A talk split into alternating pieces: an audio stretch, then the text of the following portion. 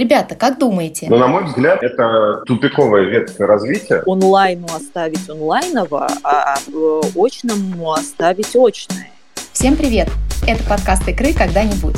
Его веду я, Женя Комова, маркетолог «Икры», Андрей Стефеев, главный по продукту, и основатель «Икры» Василий Лебедев. Когда-нибудь у всего и всех появятся цифровые двойники? Давайте сегодня поговорим как раз об этом – а, цифровой двойник – это такая виртуальная модель объекта или системы, процессов и даже человека. И она умеет воспроизводить форму и действие оригинала. А, двойник помогает смоделировать какую-то ситуацию, которая, ну, в принципе, может возникнуть в жизни. А, и что круто, она помогает этих ситуаций, если они там негативные, критичные, их спрогнозировать э, и избежать. Например, есть очень такой показательный кейс, когда на европейском нефтеперерабатывающем заводе а, цифровой двойник от э, Schneider Electric предсказал сбой компрессора за 25 дней, и компания смогла к этому как бы подготовиться и минимизировать все риски и предотвратить там ну, какую-то достаточно крупную аварию. И таких случаев на самом деле очень много. Цифровые двойники, а, они вот, там, например, я думаю, что можно вспомнить, э, даже вот в фильмах, да, мы видим, когда там логистические какие-то компании используются, используют эти штуки, или в авиаперевозках, да, то есть тут Цифровые двойники на самом деле уже давно живут с нами, может быть, просто нам не так часто удается ну, об этом поговорить. И вот, ребята, как думаете, а какие опасности, ну, точнее риски могут нести в себе цифровые двойники.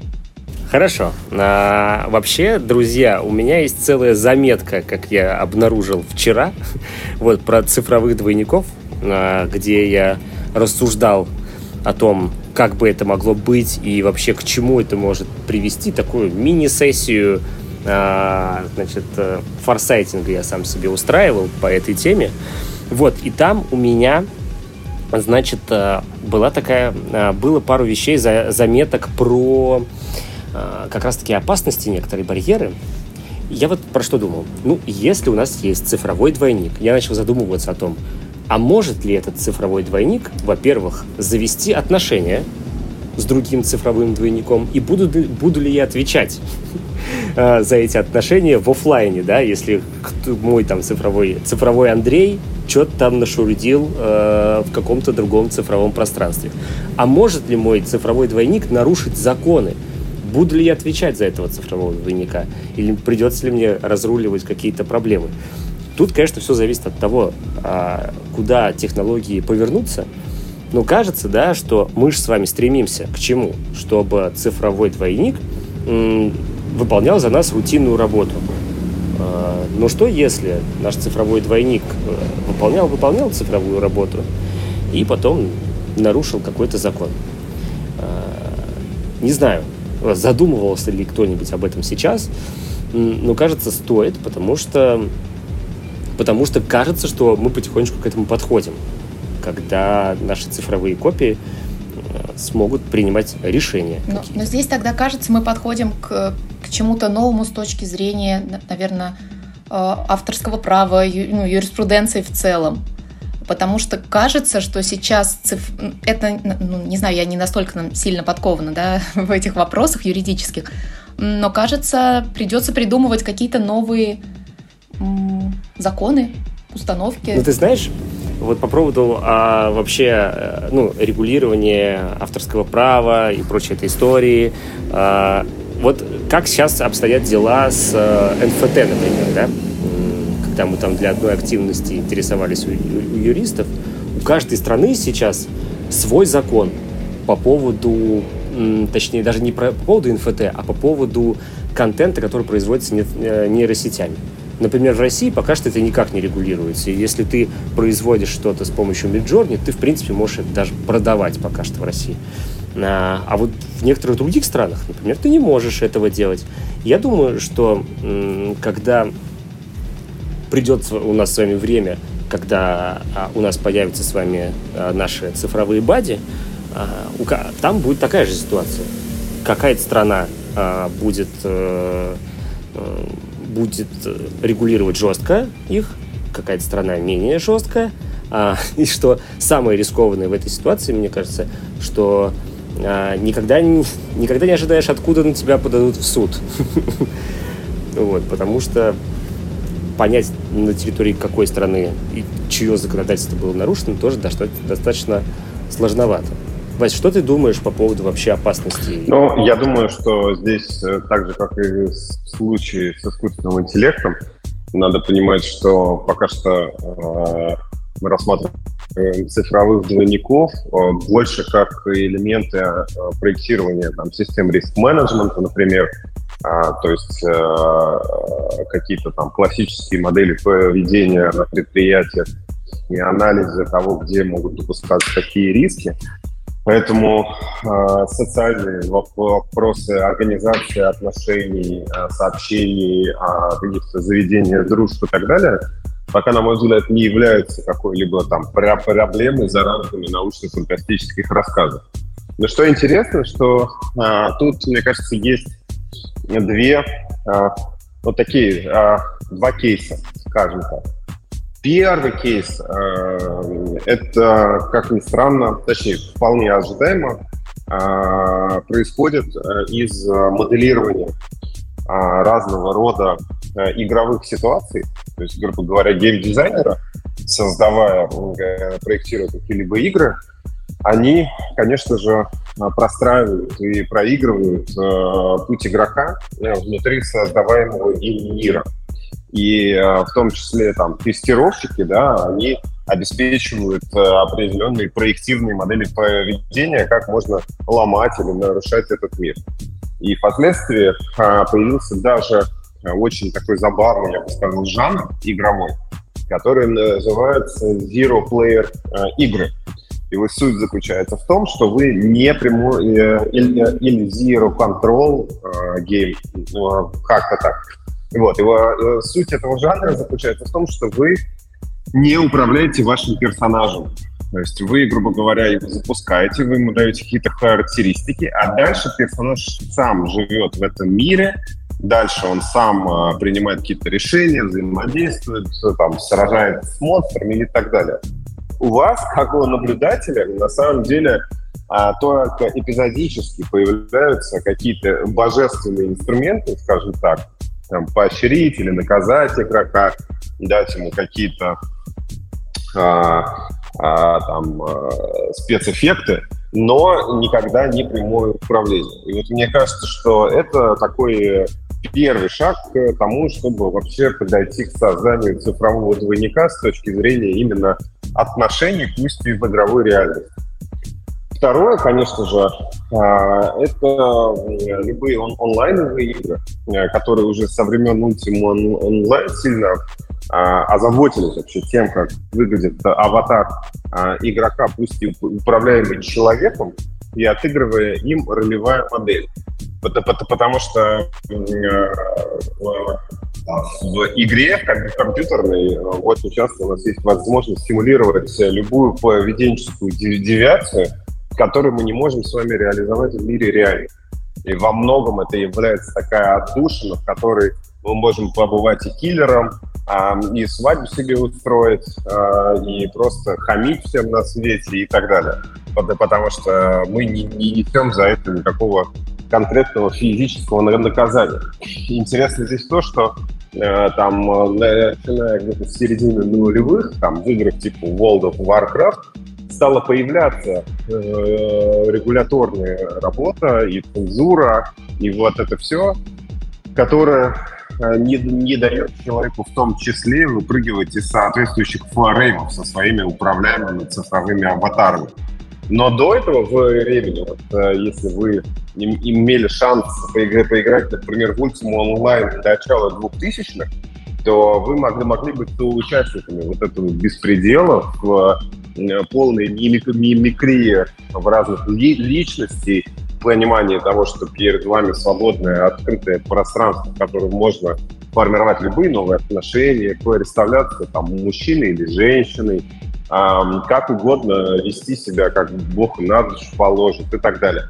И во многом, мне кажется, э, сейчас история с цифровыми двойниками это пока все еще playground для а, удовлетворения нереализованных каких-то наших э, амбиции иметь. Это если мы с вами говорим непосредственно про чел- человека.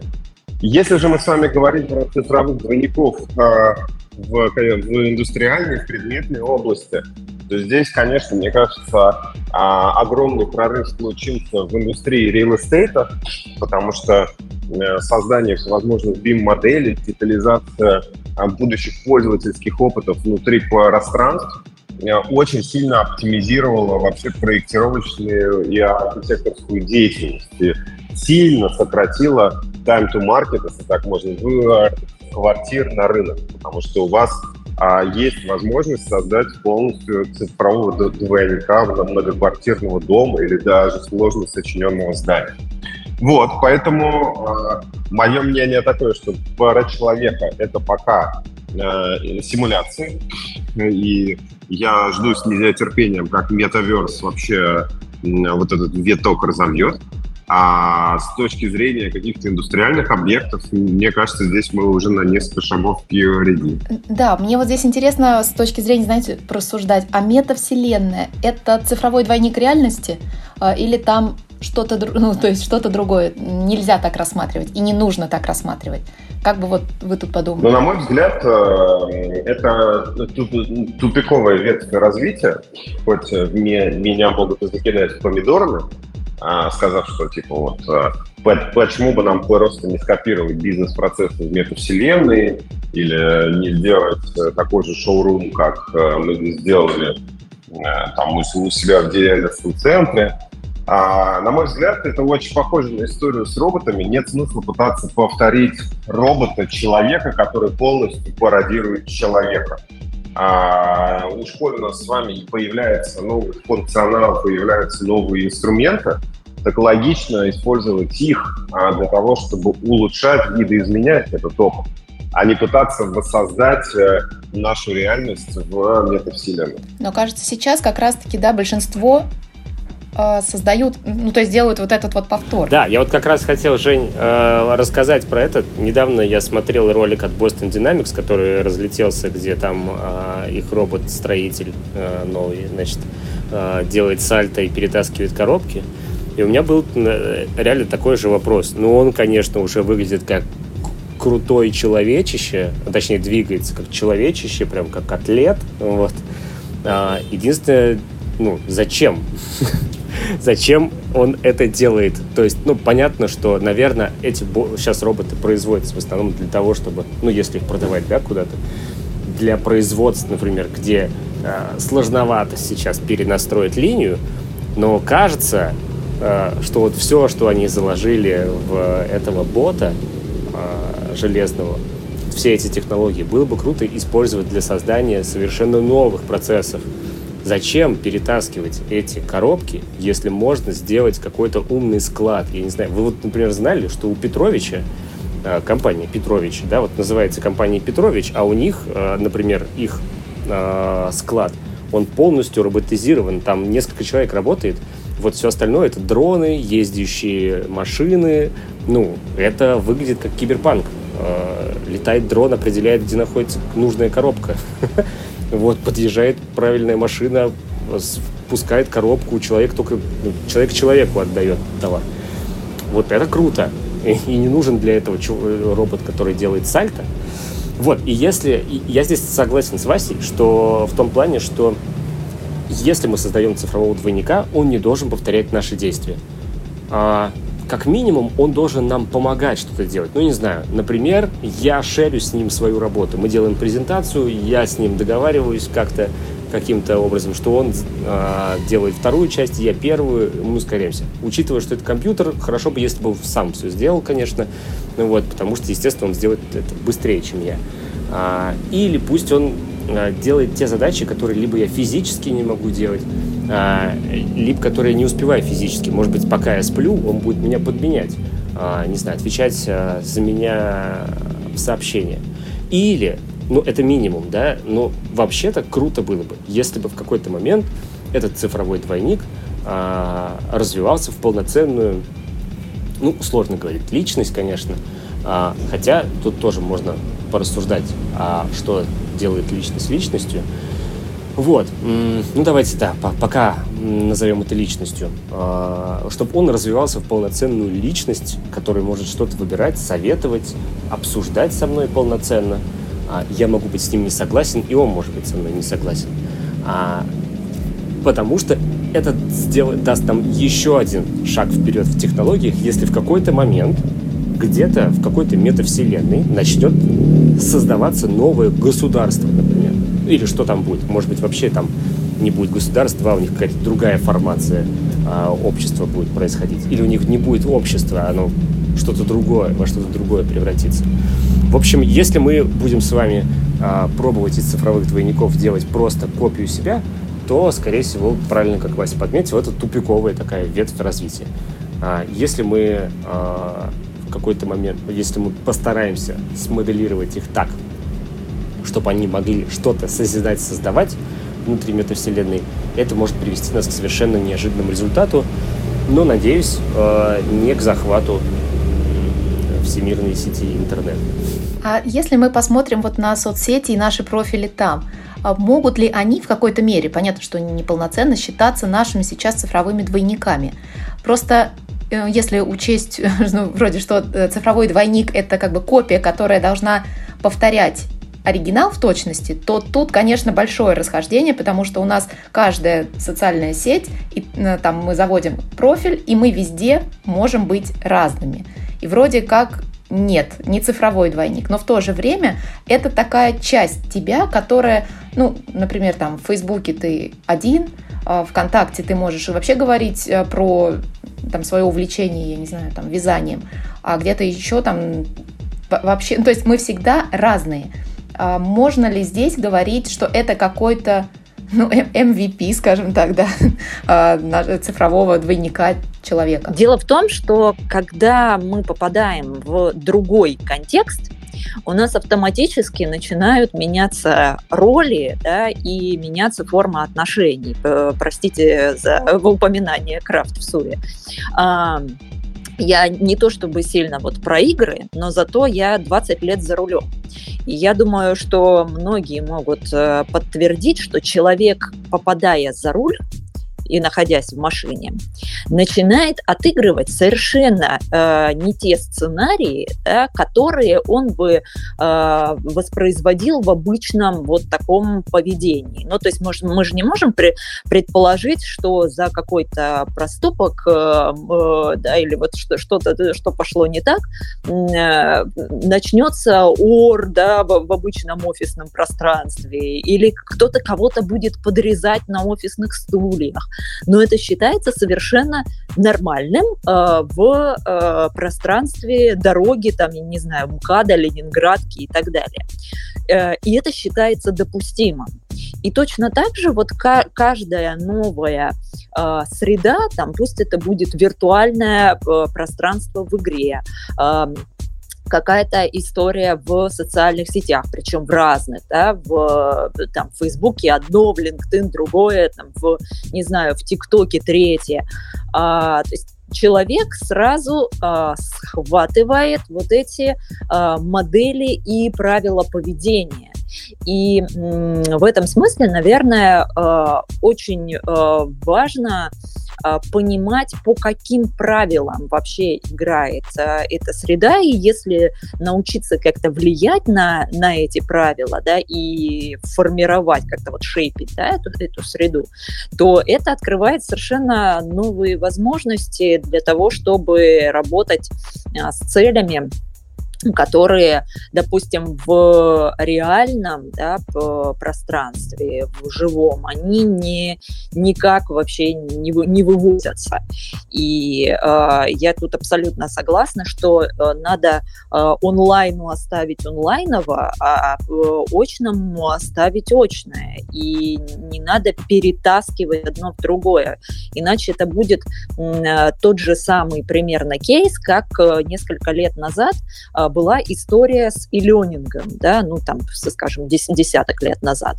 А, то есть люди думали, что а, если отсканировать учебник и выложить его в PDF, да, в какую-то ленинг-систему, да, в, в LMS, то вот это вот стало быть электронное обучение случилось. Нет, ребят, не случилось. Как бы, если вы два трамвая закопали, это еще не метро.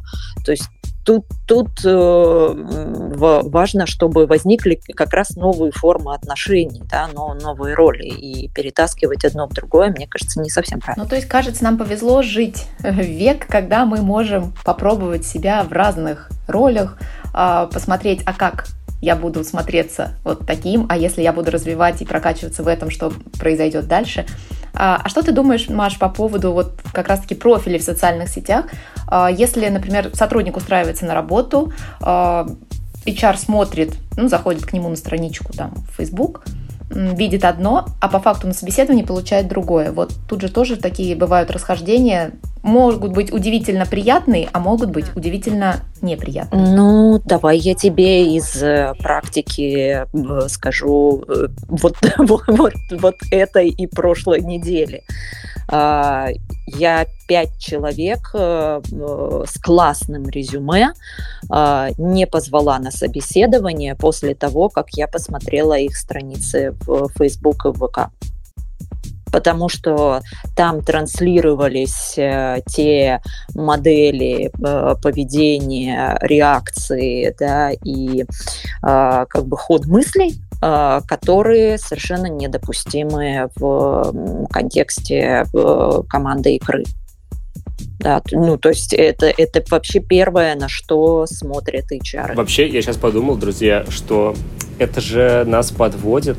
Короче, есть мнение, что сейчас э, э, так много работы у текущих э, значит, психоаналитиков. Почему? Потому что когда-то у поколения э, было так себе детство, например, вот, и, значит, э, все, что... Это может быть неправда, да, я сейчас для примера, вот, э, не хочу в еще одну дискуссию, знаете, нас сейчас отправлять. Вот. А, так себе детство было, и вот сейчас, э, значит, все эти психоаналитики помогают э, нам справляться с этими призраками детства, вот, и исправлять все эти травмы. Вот, я что подумал? Получается, что психоаналитик будущего, возможно, будет уже лечить, значит, другие болезни, а, и они будут заключаться с тем, что расщепление моей личности происходит прям чуть ли не в физическом мире, да? Здесь я такой, а, в инсте я другой, а есть у меня еще несколько, значит, моих аватаров а, в разных метавселенных, а, и там я пробую еще разные, значит, модификации своего поведения. И к чему это может привести? К тому, что я в какой-то момент могу запутаться просто. Я могу запутаться, а я в этом мире какой? я что хочу отыгрывать, какую роль в этом мире.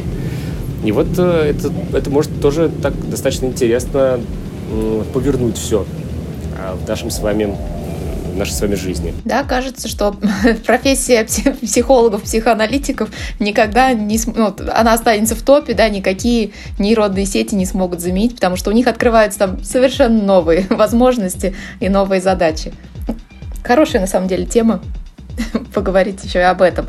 Но сейчас, а, наверное, такой главный вывод да, из всего, что мы с вами говорили, что даже если технологии идут очень быстрыми темпами вперед. Нам кажется, что мы не успеваем. Надо всегда продолжать развиваться. И, как мы любим говорить в игре, я думаю, что сейчас... Андрей, что мы любим говорить в игре? Э, в любой непонятной ситуации, даже если у тебя 24 личности, э, продолжайте учиться. Все верно. Спасибо всем большое за подкаст. Спасибо всем, кто слушал. А, надеемся, что вы прекрасно провели эти полчаса с нами.